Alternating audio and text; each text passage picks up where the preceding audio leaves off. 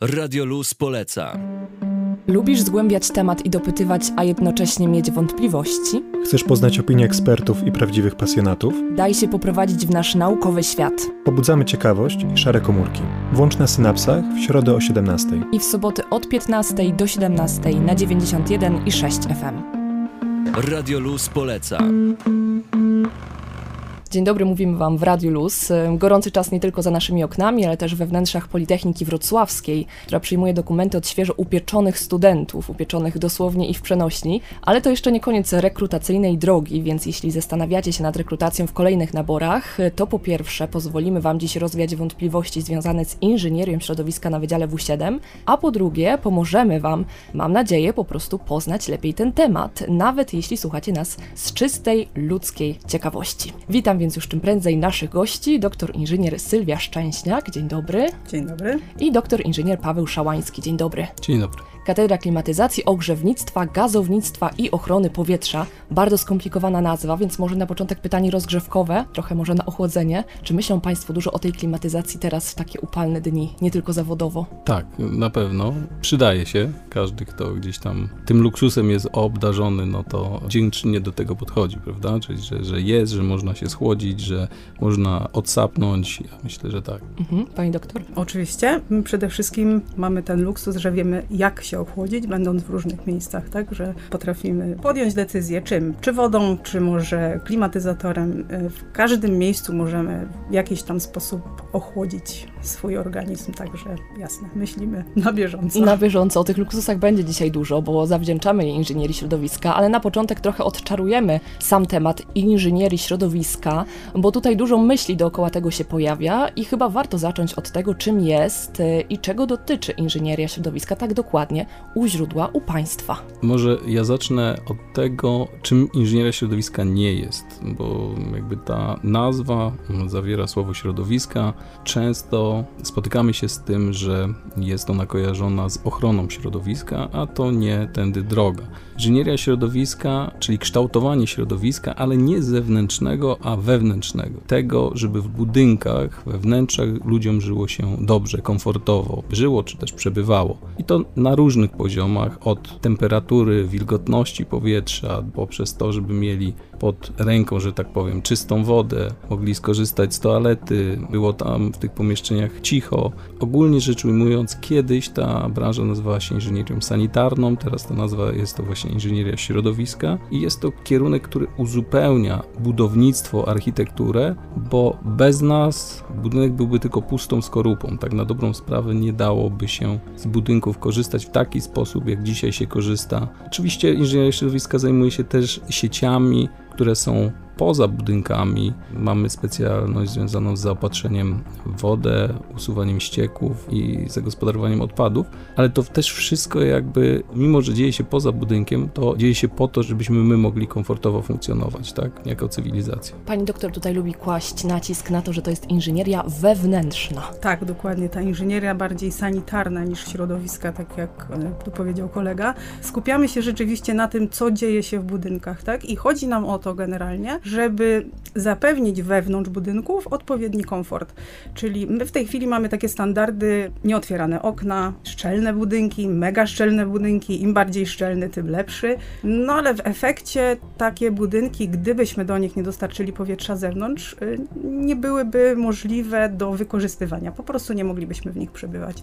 No i teraz naszym zadaniem jest doprowadzić do tych budynków na tyle tego powietrza z zewnątrz, żebyśmy mogli tam dobrze funkcjonować, żeby nam się dobrze oddychało. Jednocześnie doprowadzić powietrze zewnętrzne odpowiednio w zimie ogrzane, no bo gdybyśmy doprowadzili powietrze zewnętrzne minus 20 stopni, byłoby nam zimno. Wiemy, jak to zrobić, żeby nam nie było zimno, żeby nam nie było za ciepło, więc zajmujemy się właśnie tym, żeby wewnątrz budynków było nam ok. I to z każdej, z każdej strony, no włącznie z tym, że właśnie doprowadzamy wodę zimną, doprowadzamy wodę ciepłą, odpowiednio jakby kontrolujemy pracę toalet, tak, bo to też też y, jest Aspekt w gruncie, sanitarny dokładnie, w końcu, dokładnie. jak najbardziej. Dokładnie tak. No i poza tym y, jest jeszcze bardzo ważna kwestia, którą my się również zajmujemy. Y, To jest kwestia higieny. W tej chwili po covid wiemy, jak bardzo jest to istotne. Wiemy również, to też jest powtarzane, że w powietrzu mamy różne zanieczyszczenia, w tym wirusy, bakterie, grzyby i tak dalej.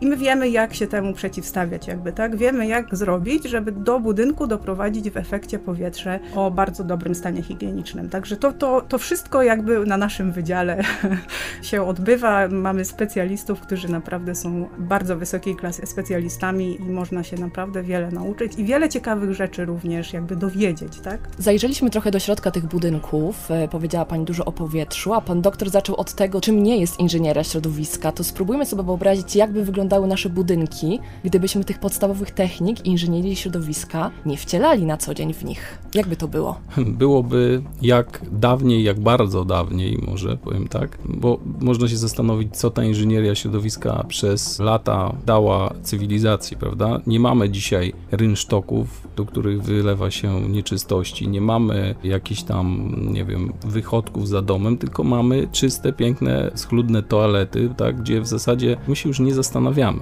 że, że to mamy. To jest standard, prawda? A kiedyś tego nie było. I Kiedyś to był luksus. to był luksus, tak? Mhm. Dzisiaj to jest standard, to, że mamy czystą wodę, podchodzimy, wylewkę sobie ciach, odkręcamy, ciepła, zimna, wszystko spływa, nikt nic nie widzi, wszystko schowane, prawda? Więc bardzo pięknie, ładnie i tak dalej. No i to jest pierwsza taka rzecz, która może się nasunąć. Ale od czego dzisiaj zaczęliśmy? Czy na przykład luksus chłodzenia pomieszczeń, tak? I to taki kontrolowany luksus, gdzie w każdym pomieszczeniu możemy sobie kontrolować temperaturę, czy jest za gorąco, za chłodno, mocno, że tak powiem, e, komfortowo, chociaż ta klimatyzacja też dzisiaj się staje coraz bardziej standardowa, ale chociażby ogrzewanie, prawda? No kiedyś co było? No była jakaś tam chałupa i było, i było ognisko, prawda? No i to oczywiście przez lata, lata się zmieniało do tego, że dzisiaj mamy niewidoczne ogrzewanie w formie na przykład ogrzewania podłogowego, prawda? W domu jest ciepło, a w zasadzie nie widać żadnego gorącego elementu, a jest ciepło i przyjemnie i komfortowo, tak? Nie ma dusznych pomieszczeń, oczywiście jeżeli wszystko w danym pomieszczeniu zostało właściwie zaprojektowane, to dajemy tą jakość powietrza, tak? Wysoką jakość powietrza, w którym nie ma zanieczyszczeń i ludzie mogą bezpiecznie przebywać, nie rozwijają się jakieś tam mikroorganizmy szkodliwe, grzyby, pleśnie i tak dalej. Szczególnie jest to ważne w zakładach przemysłowych, gdzie w wyniku procesów produkcyjnych różnego rodzaju technologicznych mogą się wydzielać sub- substancje szkodliwe i trzeba je właściwie usunąć, ludziom doprowadzić właściwie czyste powietrze. Co jeszcze jest ważne, to to wszystko można robić no, w sposób energochłonny albo mniej energochłonny. I ja wprawdzie powiedziałem, że my nie jesteśmy ochroną środowiska, ale my też dbamy o to, żeby jak najmniej te budynki wpływały negatywnie na środowisko, czyli jak najmniej zużywały energii, czyli żeby te instalacje były jak najmniej energochłonne. Dlatego w naszych instalacjach w bardzo dużej mierze wykorzystuje się odnawialne źródła energii i to jest też coś, z czym należy kojarzyć tą branżę, tak? Czyli z odnawialnymi źródłami energii i no, dużym wykorzystaniem tego typu źródeł. I to jest ten nurt, którym podążacie jako inżynieria środowiska właśnie w wyszukiwaniu takich nowości, a jednocześnie wyzwaniem pozostają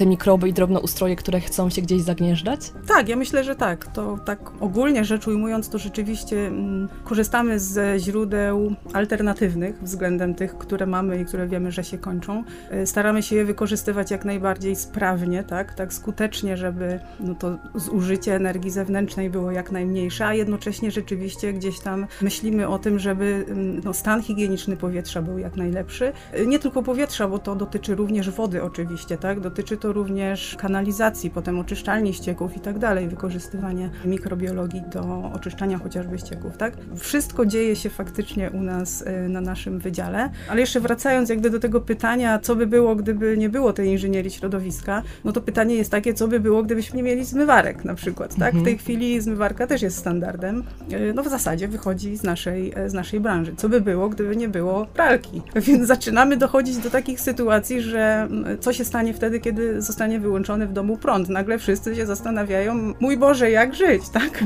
Nie mamy internetu i w pewnym sensie powinniśmy do tego podejść również do naszej branży w ten sposób. No jeżeli nie będzie tych instalacji, no to będzie problem. To będziemy się ogrzewali, bo zaprosimy sobie krówkę do domu i będziemy się do niej tulić, będzie ciepło, tak? Nie mamy wody, będziemy ją przynosili w wiadrze. Będziemy musieli skorzystać z toalety, no to tak jak było dawniej, będziemy to wylewać przez okno, więc jakby wracając tak e, historycznie, w tej chwili rzeczywiście rzeczywiście tak jest, że mm, tak jak powiedział kolega, nie zdajemy sobie sprawy z tego, że ta inżynieria sanitarna, te nasze wszystkie wewnętrzne instalacje w zasadzie są wszędzie, tak? A my sobie po prostu z tego nie zdajemy sprawy. Studenci u nas studiując gdzieś tam później już nabierają takiego, takiego rozeznania, patrzą po sufitach, patrzą po podłogach, szukają różnych przewodów. Uczą I- się tego, żeby też tak, tak, patrzeć na to. Tak, dokładnie, dokładnie. Takiego wyczucia, wyczucia technicznego, takiego zmysłu, którędy tu powietrze wpada, a którędy wypada. Także, tak w cudzysłowie oczywiście, tak mówiąc. To nasuwa się pytanie automatycznie. Powiedziała Pani, że prawie zawsze i prawie wszędzie. Czy więc istnieją takie budynki, które nie potrzebują tej kontroli w naszej przestrzeni miejskiej, czy to się raczej nie zdarza? Tam, gdzie ludzie mają przebywać, Nie, tam gdzie ludzie nie. mają przebywać nie, natomiast mamy na przykład magazyny, takie wolno stojące, no to tak, no to tam można powiedzieć, że jest to tak zrobione, tak, że Może być, to, i to też zależy od tego, co tam magazynujemy, tak? Bo to nie tylko jest tak, że jakby ludzie mają wymagania w stosunku Mhm. do temperatury, wilgotności i tak dalej, ale również wytworzone materiały. Więc jeśli będziemy mieli magazyn elementów elektronicznych, no to absolutnie, no to wszystkie nasze instalacje muszą tam być zamontowane. Natomiast jeśli będzie to skład piłek, no to tak, oczywiście, to tam nie musimy montować. pod warunkiem, że nie będzie tam wchodził ktoś na dłużej niż, tak? I Tak, na dalej. No dłużej niż właśnie, bo to godziny, też jest tak. warunek. Tak, Czy dokładnie. więc w świecie jest wystarczająco dużo inżynierów środowiska, żeby to wszystko skontrolować? cały czas jest na inżynierów środowiska popyt. Także my jakby dostajemy od kolegów, którzy pokończyli nasze, nasze studia, pracują w branży, są projektantami, są wykonawcami, są handlowcami, tak? Właściwie stale zapytania takie, czy mamy jakiegoś studenta, który mógłby u nas popracować, tak? Mógłby popraktykować trochę, dlatego że rzeczywiście zapotrzebowanie na rynku, na rynku w tej chwili jest.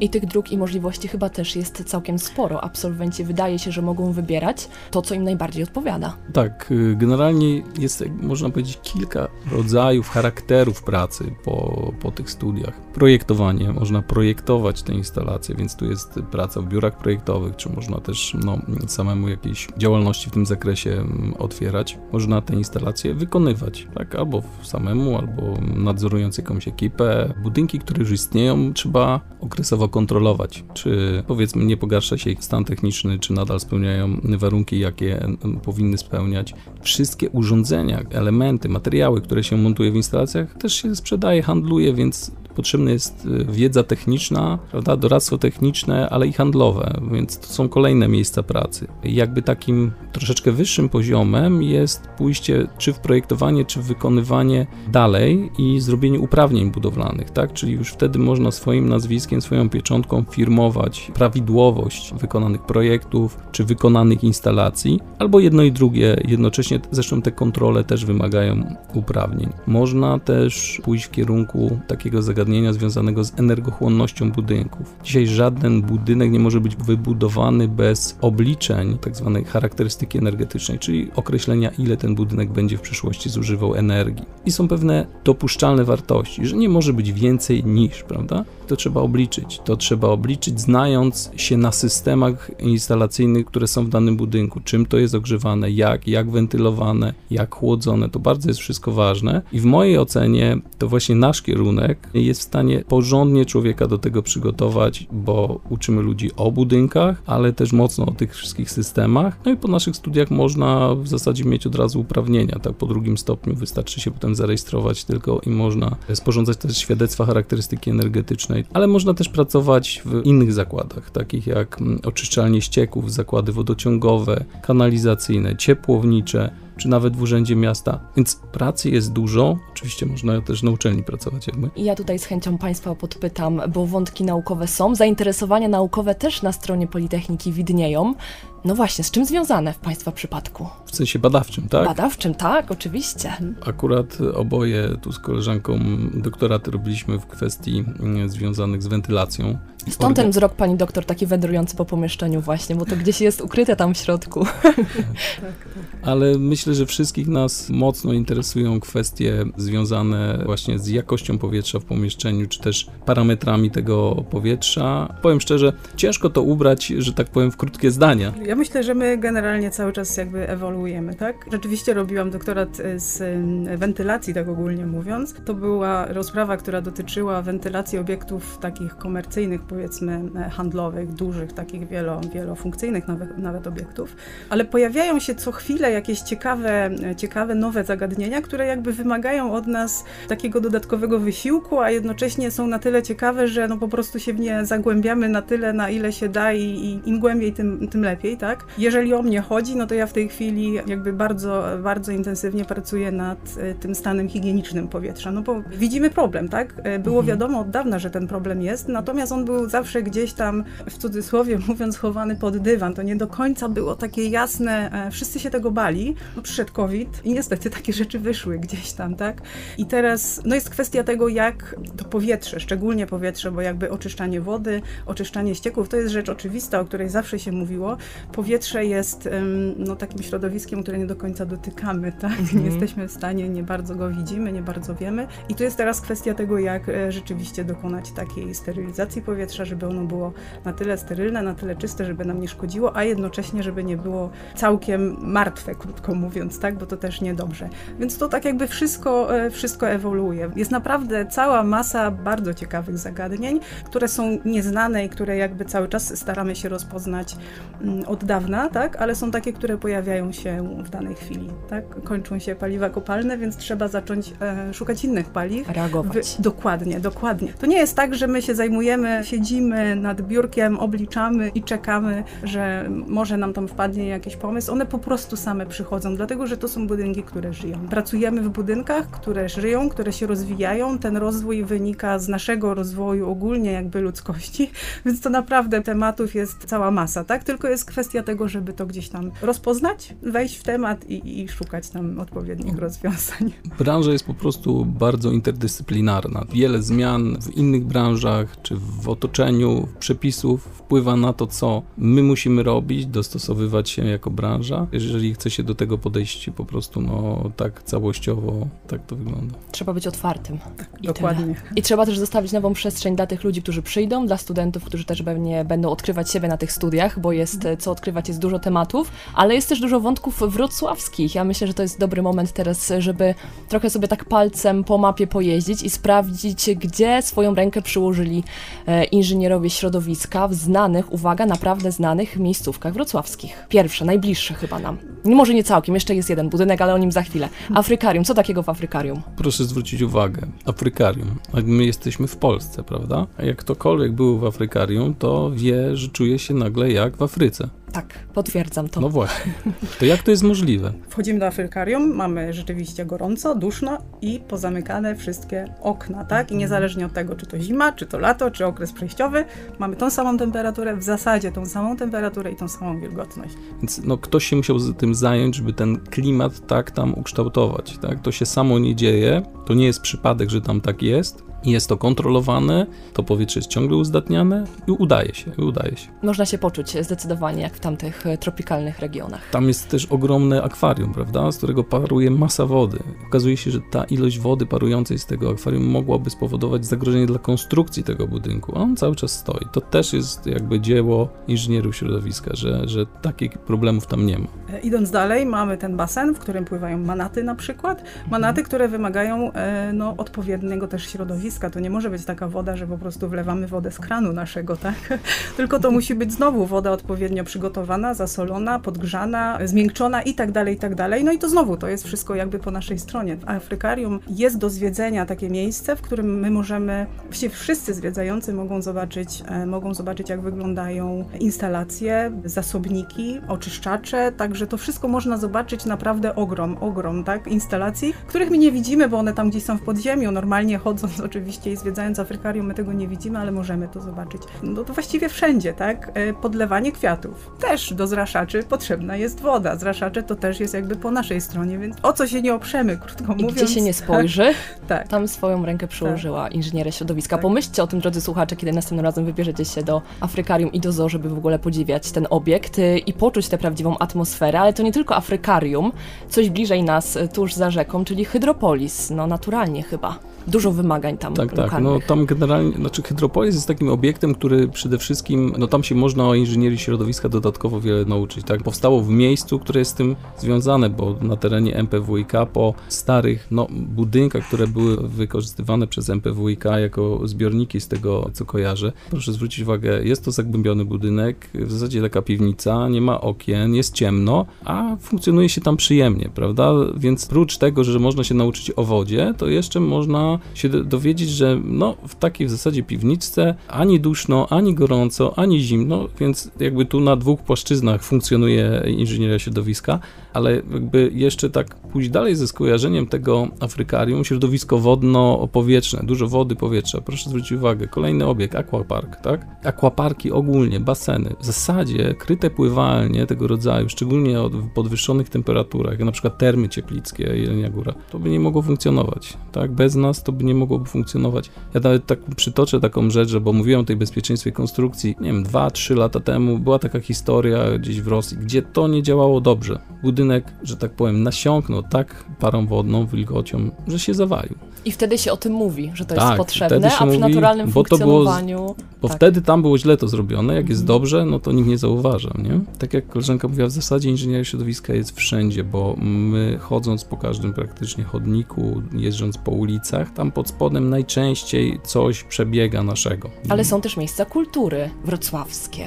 Opera, tak? Opera, Kina. kina, tak, tak. To są, e, to są nietypowe bardzo pomieszczenia. Pomieszczenia nietypowe o tyle, że tam nie mamy w zasadzie okien. No i tutaj jest kwestia znowu, jeśli nie mamy okien, kwestia doprowadzenia powietrza zewnętrznego, tak żeby nam się dobrze oddychało, żebyśmy w czasie oglądania seansu nie zasnęli, Mhm. krótko mówiąc, z braku tlenu, tak? No bo im więcej tego będziemy mieli dwutlenku węgla, tym robimy się coraz bardziej senni, więc mogłoby się skończyć tak, że ten seans byłby dla nas no, niedostępny do końca, krótko mówiąc. No i to rzeczywiście są ciekawe, bardzo ciekawe obiekty, bo one mm, no, nie dość, że nie mają okien, to one są takie wielkokubaturowe, można powiedzieć, mają bardzo duże wysokości i naszym zadaniem jest odpowiednio doprowadzić to powietrze do strefy, gdzie przebywają ludzie, tak żeby im było tam dobrze, nie za zimno, nie za ciepło, o może tak, żeby wilgotność była odpowiednia, e, jednocześnie, żeby to stężenie tlenu było na tyle wysokie, żeby, żeby faktycznie dobrze funkcjonować w tych pomieszczeniach.